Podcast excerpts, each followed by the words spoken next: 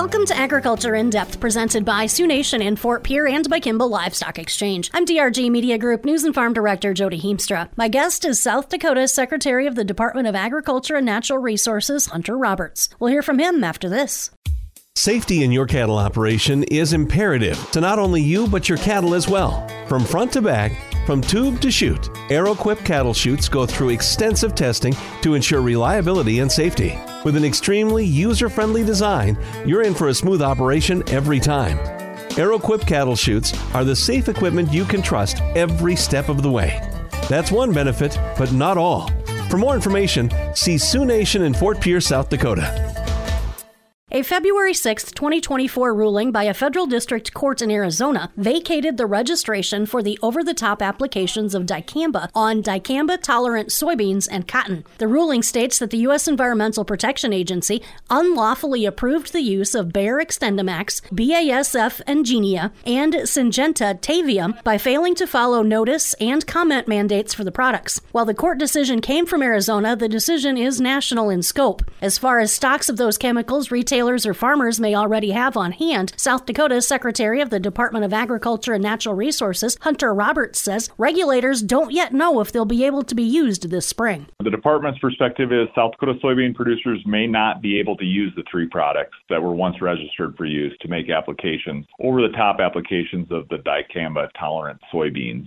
So in dicamba tolerant soybean seed companies, and spray companies are Bayer, BASF, and Syngenta. Are there readily available equal alternatives for our farmers out there to these particular brands and chemicals with dicamba, or is this kind of going to have to try something entirely different? As far as over the top application, there's no technology out there that's the same as dicamba. There's definitely other chemical technologies that, that work. They just work a little different and they're widely used across the state, just not not this technology, I guess. What I've been told and producers have shared with me is that dicamba is very good at ma- maintaining or eliminating kochia weeds.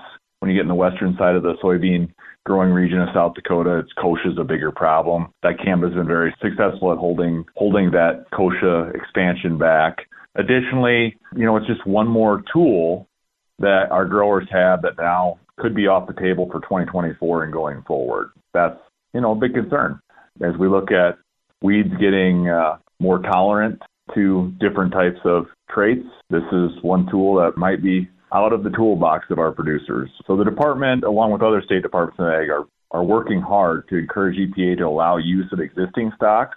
Uh, as many of our producers have already made purchases for the 2024 growing season, so they would be able, if EPA approved that, utilize uh, what they have in stock for the 2024 growing season And you know, before they make their purchases in 2025 would have to have to figure out what they're going to do.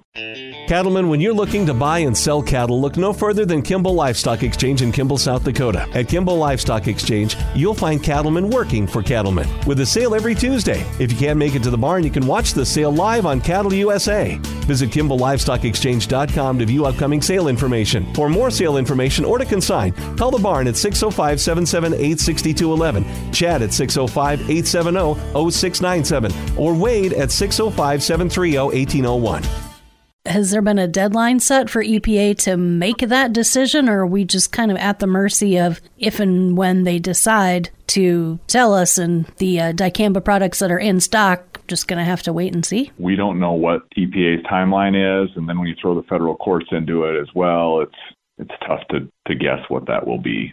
Obviously, the departments are advocating for as soon as possible. And, you know, the department will continue to keep the ag industry in South Dakota updated on any changes we hear for the registration of those products or, or if they will be available for existing stocks for the 2024 growing season. So at this point, if you have a stock at home right now, it's just you don't have to get rid of it yet, but hang on because we don't know that we'll be able to use it either. That sounds correct to me. Groups such as the Ag Retailers Association, American Farm Bureau Federation, and the American Soybean Association disagree with the decision. They say the determination should be made by a science based regulatory agency. With Agriculture in Depth brought to you by Kimball Livestock Exchange and by Sioux Nation in Fort Pierre, I'm DRG Media Group News Farm Director Jody Heemstra.